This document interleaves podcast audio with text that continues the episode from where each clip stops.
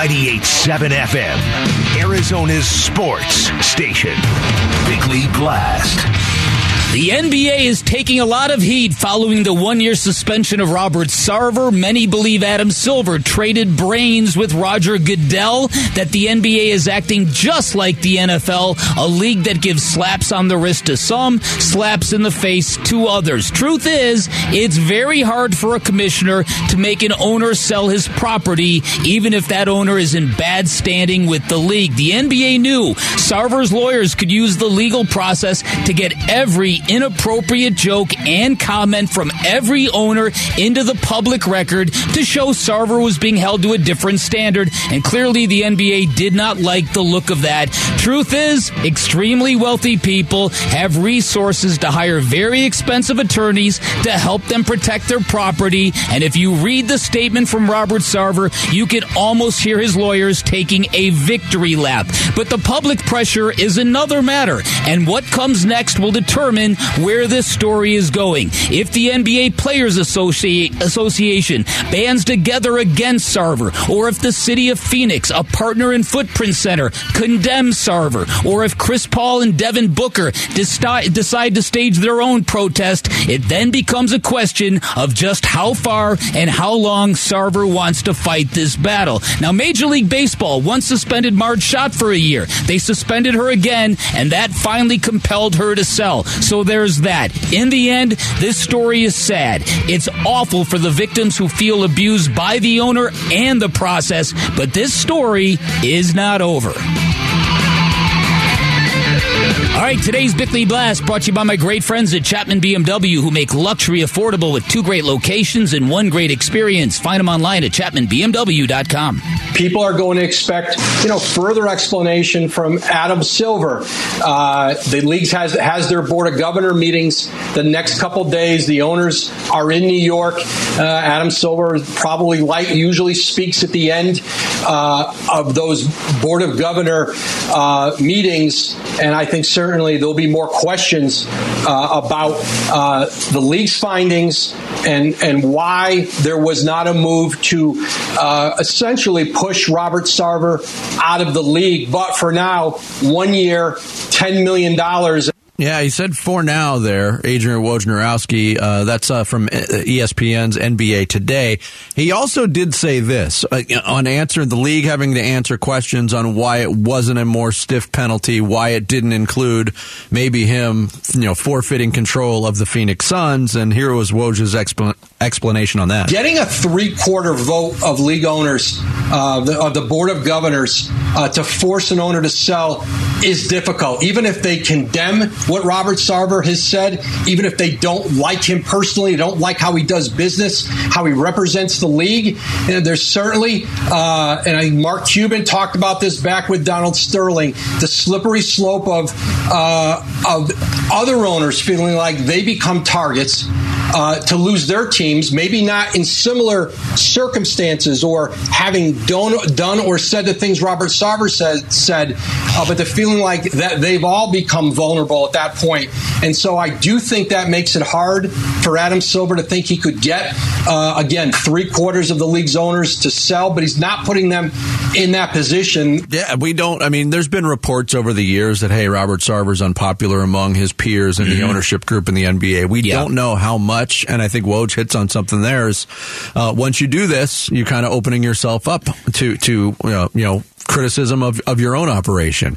Uh, Mark Cuban and the Dallas Mavericks, they went through this in 2018 when Sports Illustrated they did a very thorough, exhaustive uh, investigation into the workplace culture there, and there were similarities. There was a lot of differences. the The result was similar financially: a ten million dollar fine. The Mavericks paid a ten million dollar fine. Robert Sarver will will pay, but there was no suspension. Mark Cuban no. was just basically unaware of the culture that was happening under his ownership, whereas opposed to this, Robert Sarver was was involved and was the reason for the investigation. Yes, and and so yeah, a couple things about this too it's so in the interim, uh, the, the Suns have got to get an alternate governor, somebody who is going to run the basketball team. Now, uh, will Robert Sarver actually have a voice in that process? That that remains to be seen. I, I don't know what the what the NBA feels about this, but I do know this. I do know from some of the sources I've had in this thing that that Adam Silver was beyond the pale based on that video that Robert Sarver delivered at an, at a eulogy in which he told a lot of inappropriate stories and said a lot of inappropriate things, and, and yet at the same time that that is very symbolic of the overall uh, issue here because you could look at that video and just and be thoroughly disgusted, but Robert Sarver could say, "Look, I it was I was the widow knew I was going to do this. I was making fun of it. Okay, did I cross the line? Maybe. Sorry. Yeah. That's this is it's emblematic of the entire thing. And was that under the purview of his stewardship of, of being an NBA owner? Now, if, if that video, it, because apparently this investigation involved the viewing of 51 employee meetings. Yeah. If that same uh, speech was delivered in one of those meetings, I think we'd be having a different discussion. much right different now. discussion. And so, and again, the bottom line here, and this is this is a hard thing for people who want justice to accept because it really speaks to this country's lack of critical thinking. It, it's it's the fact that you know you, you take a look at other instances. Donald Sterling was caught on tape.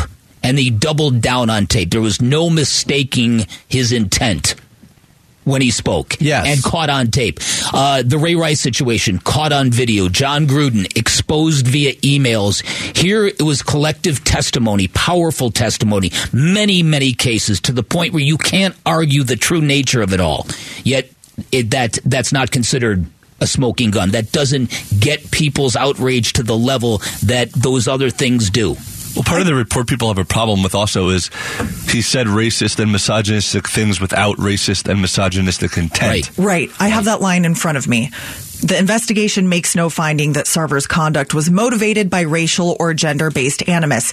Then why do you behave this way? what is the explanation for that? The ex- I don't get it. Lawyering. That's the explanation for it. That, that is exactly it. If you go and read the statement um, from Robert Sarver's representatives above Robert Sarver's statement, Mm-hmm. you can see them pla- practically gloating over they found nothing. After reviewing all of this, there is nothing. I have that statement too if you want me to read it. Go ahead. Okay, from his legal representatives. The NBA's independent investigation confirmed that none of Sarver's actions or comments were based on racist, prejudiced, or misogynistic intent. These findings came after hundreds of witness interviews and the review of thousands of documents, including 18 years of Sarver's emails and mm-hmm. personal text messages. The league confirmed there was no evidence whatsoever to support several of the accusations in the story. Da da da da da.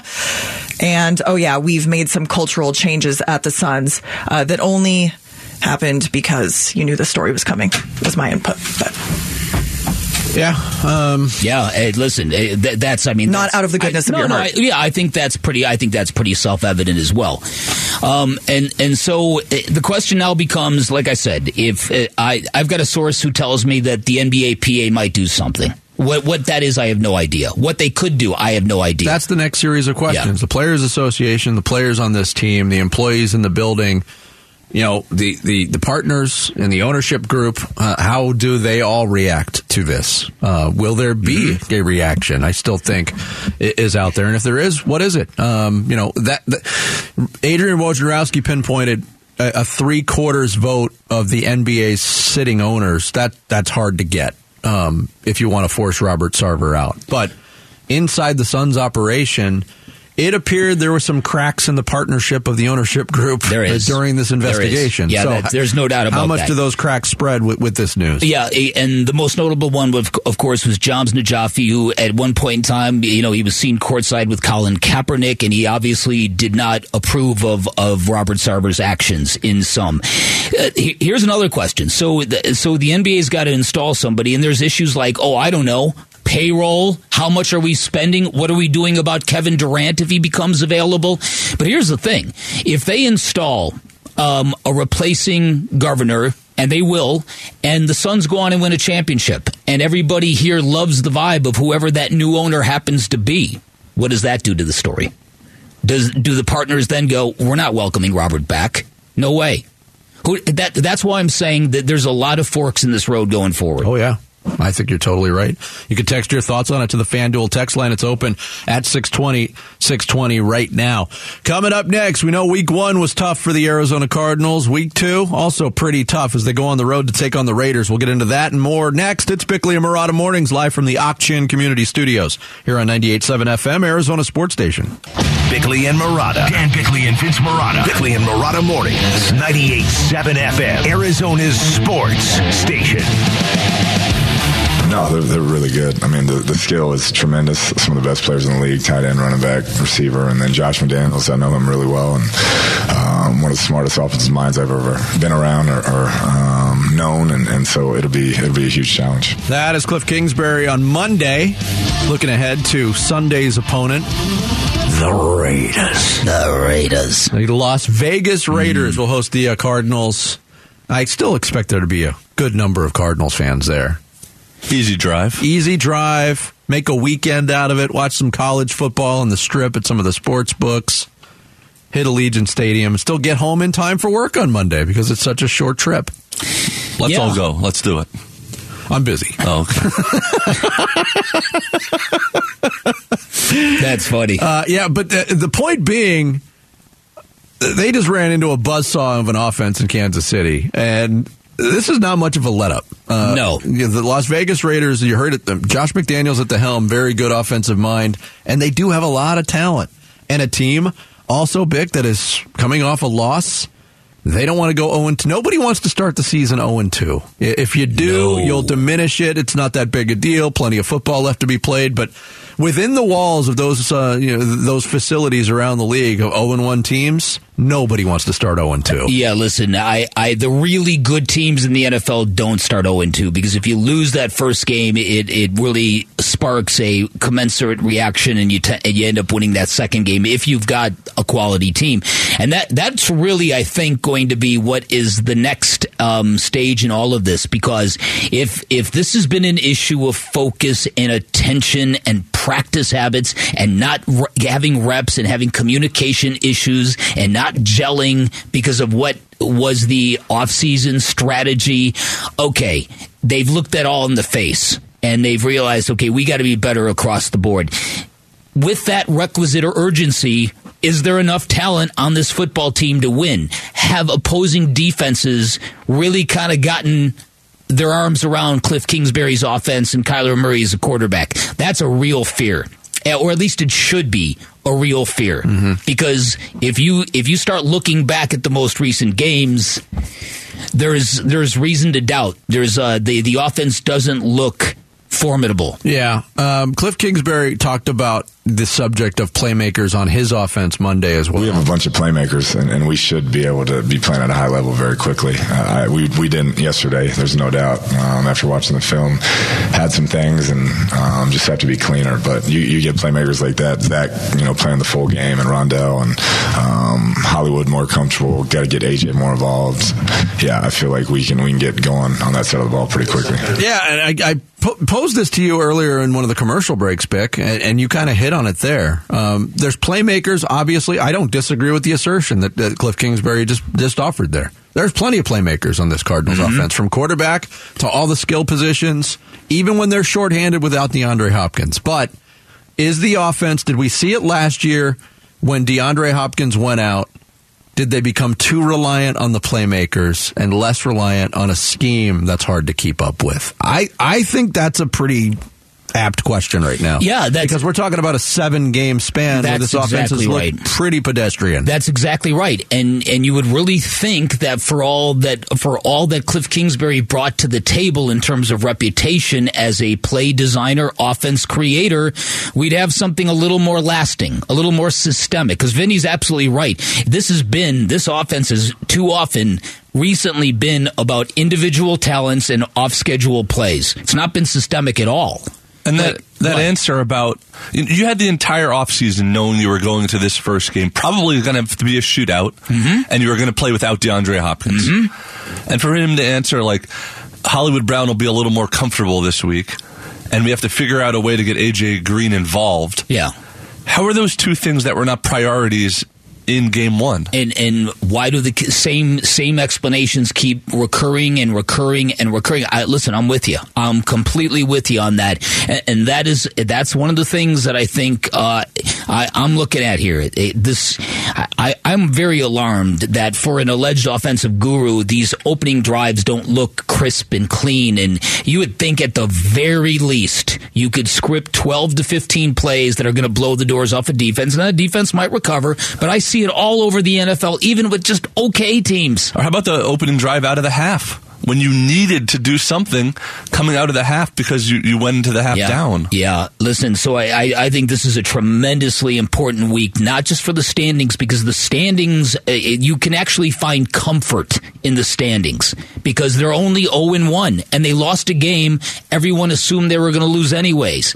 So the what of it is, is it's, you're okay with that it's how they got there and what does that what is that going to mean this weekend in Las Vegas? Because you would think that for a team that strangely struggles so mightily with urgency and and focus that that this should have everybody's attention because yeah, yeah. Oh, and two. It, it's that would it would get very loud around here. Yeah, or very quiet. I'm not sure which. And I, I agree. Right now, you can take solace in the standings. We had a lousy first week. We're in the same boat as two other teams in our division right now, and the team that expect everybody expects to be and also ran or mediocre at best is is the team in first place right now. But you know, the Cardinals with a tough week two game. The Rams have the Falcons at home. That should be a win for them. That should be a chance for the Rams to right all the wrongs that they had in, in their game against Buffalo last Thursday. Uh, we got our first division game in, in Santa Clara. The 49ers are hosting Seattle. I don't know what to expect in that game after week one now. Seattle, I think they have a talent deficiency. They played hard. They played really hard, especially they on the did. defensive side. And they Geno did. Smith was serviceable.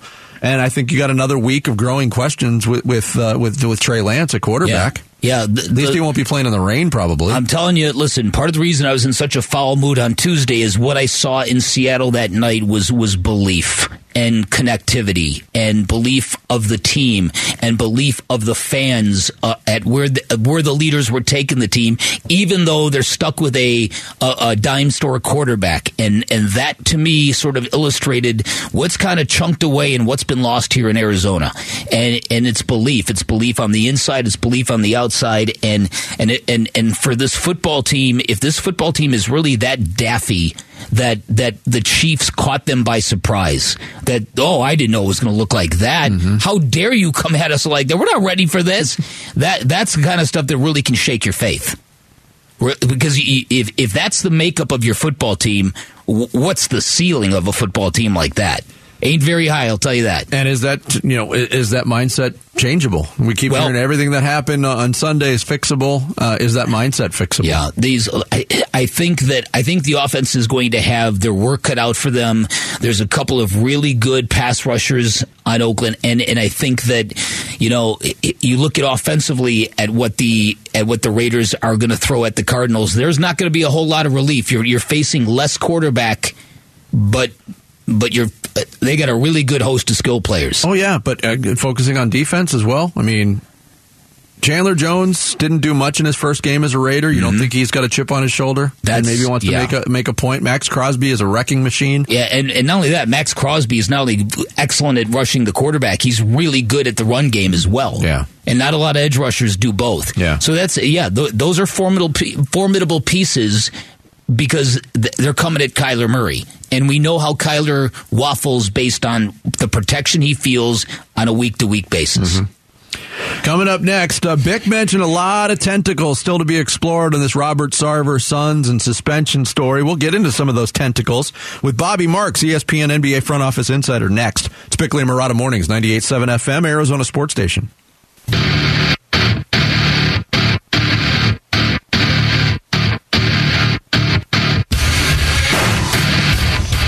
Marotta Mornings on this Wednesday, live from the Ak-Chin Community Studios, taking you up till 10 o'clock. Dan Bickley, Vince Marotta, Sarah Cazell, Jarrett Carlin, uh, attempting to get in touch with uh, Come Bobby on, Mark, Jarrett. who was just on hold, and then he Get dro- on your game, Jarrett. He dropped. Whatever game that is, Jarrett. I don't know. I don't. I, I, I, everything that's happened today, I don't think Yeah. any of it's been Jarrett's fault. Thank you to all the listeners who've shown us all the love. We're getting a lot of gloss on social media. We appreciate that. Are we? Yeah. I haven't. I haven't. You looked. only see you only see the trolls, Vinny. Look over the trolls. The trolls are under the bridge. Look over the bridge But to the there's bright sunny so many. so so many so many trolls. It's like a Justin Timberlake movie over here. I think the trolls are louder. That's all. That's all I'm Indeed. saying. It's, like those tweets come in on, on bold. Uh huh. It's a much Yeah. bigger font With a size. screech. Right. Exactly. Yes. Exactly. That's absolutely true. Do we have them? no. No, that's great. What do you guys want to talk about? Should we He talk uh, had a family emergency that just he just called me. Okay. Oh. I'll, I'll explain off the air, but No, you don't have to. Unfortunately, Yeah, that's fine. That's that Oh, that, that, that uh, tends that does tend to happen. Hope everything's okay. Yeah. Yeah. So so again, so we're all kind of waiting to see what is next in this story. The NBA. Um, I, I I don't know if Adam Silver is going to speak on this. I think he's going to. Yes. Because he has been, you know, the, the NBA has been very, very uh, roundly criticized Yep. in in this instance. And again, it's it's a lot of it is a lot of national writers do, uh, don't have much love for Robert Sarver. You wonder you wonder about other things too. Now you you wonder about does this change the way Phoenix looks as a destination franchise? Does it change? Would it change Kevin Durant's viewpoint? I don't think so. I think the I think the basketball culture as it is, uh, even as even as wonky as the chemistry is on the team, I think the GM, coach, leader portion of it all is pretty strong. Do we hear from the GM and coach portion of the Phoenix Suns? I'm curious about the GM portion because James Jones is one of the guys that came out and said this is not the Robert I know. And Yeah. again, and it, I think that's a perfectly, I think that's a perfectly acceptable explanation back when the when the investigation came out. Before the details came out? Right, before the NBA investigation was published, when it was an ESPN story, mm-hmm. and Robert Sarver was taking issue with it and saying, This is not true. This is misleading. This is agenda driven. This is old news.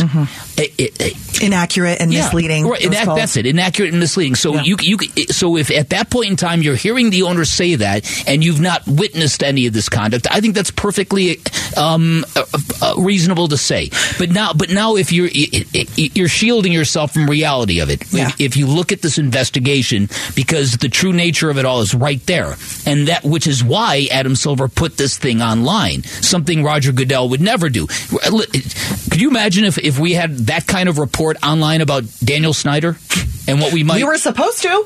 right right Yeah. The- exactly so I so I think I think there's there's that element of it all that's that's sort of in play here as well.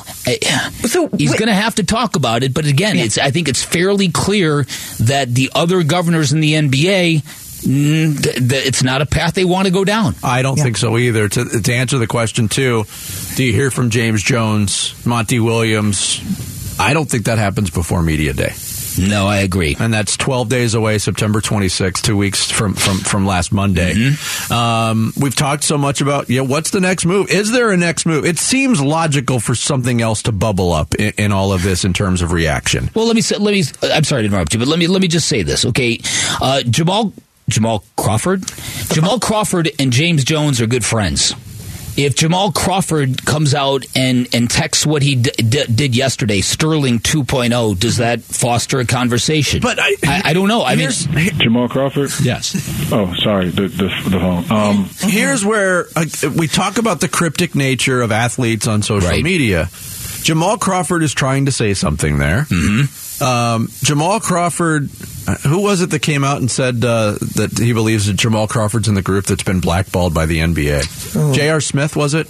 J.R. Smith said something to that effect. Okay. A whole group of players that he believes been blackballed by the NBA. What did Jamal Crawford do? Am I, why, Yeah. am I Other being than- ignorant here? Other than being 42 years old, like why doesn't he have a job? He's he's 42 years old. He Right, can it still was play basketball. Smith. Right. Absolutely. Right. Um, come out and say it. Matt Barnes has long been a critic Mm-hmm. critic of, of Robert Sarver, and he disagreed with with the punishment that was handed out. That's one thing that we we did not experience in this investigation. Baxter Holmes did his own investigation, and I think talked to a lot of the same people that the law firm that conducted the investigation did. Um, I, I think that's clear when you read the 43 page report. Right. But that the report also indicated there were former employees that were not contacted that stepped forward to offer their own stories. Yeah. Um, you know, if a former player is disgruntled right now, and, and Matt Barnes in 2019 went uh, went public and said he believes that Robert Sarver is the worst owner in sports. Yeah. he played under under a Phoenix Suns team owned by Robert Sarver. Can't find the tweet now; it's deleted. There's very little in terms of specifics. There's a lot of adjectives being thrown around. I- I'm just saying. Well, I just I think in the case of Jamal Crawford, that that that is something that you I would like to hear more from or about, and you wonder if there's more of that coming because that's a that's a heavy thing to say for a guy that has got a very good reputation Yes, in basketball. wasn't Matt Jam- Barnes doesn't have a good reputation in basketball. You wonder if It's kind of all over the place. You're right, but uh, Jamal Crawford was part of that Clippers team too, if I if, if memory serves, when they went through the Sterling Is that situation. Yeah, was he the sixth man there? Was how many years was he in Phoenix? Jamal Crawford. One season, who, just- one, one season. Oh. it was only one season. Wow. Yeah, I think that's right. Uh, you also wonder was Crawford saying that Sarver is Sterling 2.0 or the situation is like Donald the Donald again, Sterling there's- there's very situation little- 2.0. You have to do some interpretation. The Right. closest thing that we have to an active player uh, reacting was was Jae Crowder, who I assume this is what he was reacting to. But right when the when the story came out, when the ruling came out, he just did "wow" with five exclamation points, Right. and the exploding head emoji. Yeah. Mm-hmm. And so what does that mean? Who knows? The, the cryptic nature of it all. yeah. You're right. You're right. You're right. It's it, so uh, I'll be real curious because, like I said, there's a little. It, it's bubbling a little bit. It's bubbling a little bit among NBA types, whether it's Richard Jefferson, Matt Barnes, and and because, it, like for instance, it, that was one of the takeaways yesterday in all the reporting of the Robert Sarver story. One of the bullet point headlines was. Sar- uh, Findings find he used the N word at least five times. Full stop. So does that get the attention of the NBP, NBA PA, regardless of what of what the context of that happened to be? Do you know what I mean? And and so is that what they would? Is that something that the Players Association would rally around? Uh, I I think it's I think it's fair to say that that Adam Silver is not happy with the way this thing ended. I think that explains why it took so long. Um, I think that you know it's just it's a legal battle that I don't think the NBA thought they were going to win or could win or wanted to deal with the collateral costs involved of, of pursuing that. And so it's so they're probably just now going to rely on the forces of external pressure to to dictate where this whole thing is going. Hmm. And that's that's going to be curious because you know how does Robert Sarver interpret all of that? Yeah. You know, it's it's listen, R- Robert's a headstrong guy who who knows who thinks he knows pretty much everything. I mean, he's the kind of guy that you know is teaching DeAndre Ayton how to box out in the hallway, famously. right. Talking it- X's he's and O's with Elie Okobo. y- You can't tell him a whole lot of things, and and so there there going to be there's going to be stipulations involved here, and as as a one year suspension, you can have no contact, you can't have any business dealings. W- w- Can he can he live by can he live in those guardrail with those guardrails up? Yeah, I, I think. Who knows? I mean, that's that. That's actually a pretty meaty question. It is. Yeah. Because once you're faced with the reality of I'm away from what I do for a Wait, living I can't for even a year. Right, I can't even walk into that building. And Does that mean Book Wait, can't wait shoot minute. hoops at his house anymore? Wait a minute, they're spending how much money? I'm not tolerating this. Yeah, right, right. I, I mean, so all these things, I think. eh, does he think he can get around that? Well, An inter- that would be pretty somebody- dangerous. When, yeah, uh, and, and then it's it's there's. I, I've seen a lot of people wonder exactly what kind of guy would you get a year from now. When he comes back, would he would he be changed, or would he be defiant, and would it be the same thing all over again? Or And- even more bitter about the whole thing. or whole maybe even bitter about the whole thing. that. After How- 18 how- years, we can't expect that he'll change. And and, and it, the, uh, the, yes, that's perfectly reasonable. And then for the conspiracy theorists and people who don't like NBA officials, I don't know who that would be, but people who don't like NBA officials, how is this going to manifest itself in what the Suns experience? Yeah. Now again, I don't mean to go down that conspiratorial lane, but th- there are people who have said the referees have lashed out at the Suns to lash out at Robert Sarver in the past. Yeah, you can get further proof of that on uh, Netflix with the new Tim Donaghy uh, documentary. Come on, I was trying to goad you in this conversation. Which I still can't get through, by the way. Every time I try to watch it, I get bored and I fall asleep. should I should not have that reaction. no. It should get your blood boiling. Right. Uh, coming up next, uh, if you were hoping the Arizona Cardinals Week Two injury report to start the week would be a little bit shorter, I don't know what to tell you. Uh, actually, I do. We'll tell you about it next. Bickley and Marotta Mornings, 98.7 FM, Arizona Sports Station. 98.7 FM, Arizona's sports station. Dan Bickley and Vince Yeah, Cardinals back out on the practice field today. And take this as you will. Some of them are back. Could be bad news. All right. Could be uh, Veterans Days off. But uh, Darren Urban from uh, azcardinals.com in the open part of Cardinals practice not working were the following Zach Ertz, Andy Isabella, Rondale Moore, Rodney Hudson, Kelvin Beachum, J.J. Watt, and Jalen Thompson. Oh no. Cornerback Trayvon Mullen was participating. Oh, he that's did not have a note on Justin Pugh just yet. Okay. Um, look, some of those are not going to. Uh, I'm not going to buy into the Veterans Days off. J.J. Watt didn't play last week. Zach Ertz has been banged up. Rodney Hudson Right. probably a, a day off. Kelvin Beachum wasn't on the injury report last week, nor was Andy Isabella. And we know what Rondale Moore's dealing with. Yeah. Is this I not mean, great? I, Yeah, I, I hate great. to even put it out there, but I think it is already out there in the ether. Is this going to be one of those years where just you get no breaks injury injury wise? We see teams go through this from time to time. The San Francisco 49ers dealt with it 2 years ago and in maybe the most extreme way we've ever seen. Is it just going to be one of those years? It's been it's been drama after drama after drama. In fact, the latest drama involves Andy Reid. You know that guy, Jared? You ever seen this guy? Oh yeah.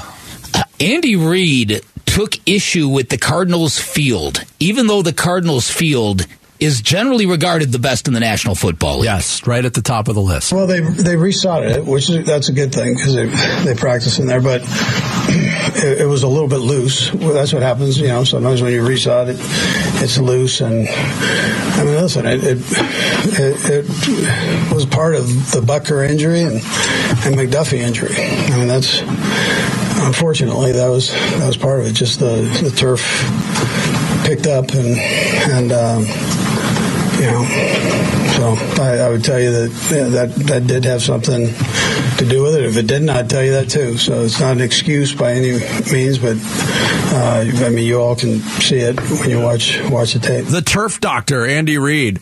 Um, Harrison, but I, mean, I think the Cardinals should probably send a bill uh, to Harrison Butker for replacing the damage he did with the divot he took up. For, from That's that a good kickoff. point. That's a good point. He did more damage to the turf than I do on a golf course. Hell! so but you and I were sitting next to each other at the game, and, and so we were right, literally right behind Harrison Butker as he kicked off. He- I've never seen a soccer style kicker come from such a wide left angle. He Yeah, was. well, and he takes like a, a quarter mile of a run too. It's it's a real bizarre approach that is rife with peril, and I think that's what he needs to be that they need to be focusing on.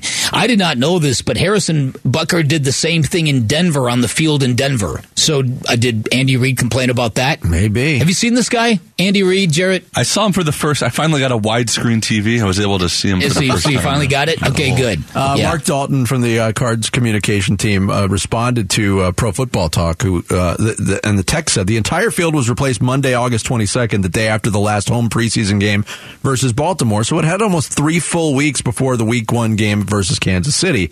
That's more than enough time for the Tifway Bermuda 419 hybrid sod to take root, especially in 109 degrees and abundant sunshine. The field at State Farm Stadium is routinely r- routinely ranked among the best, if not the best, among NFL players, including in surveys conducted by the NFLPA. Like all fields, the surface at State Farm Stadium undergoes the NFL's required testing and certification process both before and after games. Sunday, it not only met but exceeded those standards. That's a pretty complete uh, rebuttal of what Andy Savage, Yeah. even. Yeah. And if it's not an excuse, then why are you bringing it up? Well- Wah, we only won by 23. Yeah, yeah. Listen, and and that, that to me, I agree with that. And I, I didn't think Andy Reid was kind of. I, I didn't know he was that kind of guy. You know what I mean? That uh, that, that to me does that that just seems to be a little detached from reality. Because again, that for for whatever complaints you might have about the Cardinals, their their playing surface is not one of them. Yes, and you know there might be a little bit of uh, foreshadowing on Andy Reid's part because you know there's a certain game in February that's going to be played in that stadium, and They want to be there. Oh, okay. That's interesting. They're, by the way, they're playing again tomorrow night. Yeah, Chiefs That's a huge game. That's a great Thursday if you're a. Chiefs fan, you're probably happy you weren't, your team wasn't really tested in week one. Yeah, um, and Patrick Mahomes also has been clear that wrist injury. He had a he hurt his wrist on the first touchdown pass, Yep. and we noticed it too, and, and people probably did. I turned to you at one point in the game and I said, "Did Patrick Mahomes just do that right-handed, backhanded uh, Kurt handoff Warner handoff? Kurt Warner made Yeah. famous once Uh-huh. upon a time?" And, Yeah. and he was. He wasn't really using the, uh, the the left wrist at all. Which He jammed it. Yeah, He jammed it on that Marcus Golden hit very early in the game. And Yeah. He landed back and he used his hand to cushion his fall. Yeah. Right? Yeah. but he's he's fine. That's how skateboarders always break their wrists, man. Or really bad snowboarders like me. Oh, did that happen to you? It was going to if I fell one more time. I've never been snowboarding. Oh. I, I've only went skiing for the first time a couple years ago. How'd your ACLs do? I was excellent. Good. I'm a natural, I but I don't think I have the balance for snowboarding. I was the most unnatural I was snowboarder ever. excellent. I'm a, a natural athlete. My first time snowboarding, I broke my tailbone. Oh no! Really? Oh. Yeah, just from the hard enough fall. Your that it just- coccyx? I, I my had, coccyx, yes. I had to halfway through the day. I went up with a group of friends, um, and we were we were actually getting lessons at uh, Telluride. And I said, I, I was like, I gotta, I gotta tap out. If I fall one more time, I'm gonna break something. Yeah. that's how often I was falling. I got And to not sit like on I a was little- on these like major runs either. It just didn't, it didn't register with me. Yeah, I got to take a little inflatable donut pillow to high school with me to sit oh. on for like six months Yeah. or 6 weeks sure rather. the kids were very understanding. Everyone was very kind and, didn't cool make about it. Yeah, of you. Definitely not. I've got the all-time skiing wipeout accident, but I think I've told you that story before, so I won't bore you. Mark Oh. Curtis is my witness. We were we went skiing on a day off during the Olympics. The Olympics were in Salt Lake City. NBC being the host of the Olympics, they gave their employees, "Hey, on the day off, want to come take a come take a day on the slope." So we did, and we went on one of these really elaborate black diamond kind of right, right, and everything is going great for me. But I'm getting near the bottom quadrant of the mountain, and I'm kind of I'm starting to get a little wobbly. My legs are getting a little jello-y, right, and I'm picking up speed, and I'm like getting a little freaked out. This guy is snow plowing across traversing the mountain right in my path doesn't even see me coming i scream at him i clip his ski with my ski and i'm going pretty fast. Then that got me going like a teeter totter on one left leg on one right leg on one and i'm like "Ah!" and i finally balanced myself and I, and the fear of that just made me tuck it. And i said i'm going to get to the bottom i'm going to stop I didn't stop when I got to the bottom. I wiped out so horrifically. I ended up in the safety netting at the end of the mountain. Right? He, ended up in the uh, open to wide world of sports. I did. That's how bad it It- for people who saw it, people said it was spectacular. The agony of It was spectacular what happened to me. And Eh, now listen, so everybody was in line for the lift and they saw this happen. I could almost hear them gasping. When I when I came to a finish and I realized nothing on me was broken, I started laughing out loud. I started laughing like Wolf talking about the Diamondbacks. I started laughing maniacally because I'm like, I just, I got away with this. Yeah. I got away with this. But I was quite literally wrapped in the orange safety netting. Wow. At the end of or maybe you actually died then, and the rest of this all is a like one of those weird TV I- shows that you've been imagining your life ever since. That would be very possible. But I, I- I would like to see you ski, Jarrett, because you are tricky athletic. People would look at you and not think you were athletic. Yeah. Take that for what it's worth. I look at you and I think you don't look athletic. He's a good athlete. He is a good athlete. From what I've seen. First that first softball game we played, he had a grand slam to his first I at didn't- bat. I didn't raced around that. the bases, and I was like, "Wow!" But I just- did not expect The man that. can hit a golf ball, though. yeah. Oh, I'm, yeah. I'm just horrendously, impossibly out of shape right now. See if you can outdrive the amazing wall whacker guy. Coming up next, we'll hit some social studies with Sarah Cazell. It's Bickley and Marotta Mornings, 98.7 FM, Arizona Sports Station.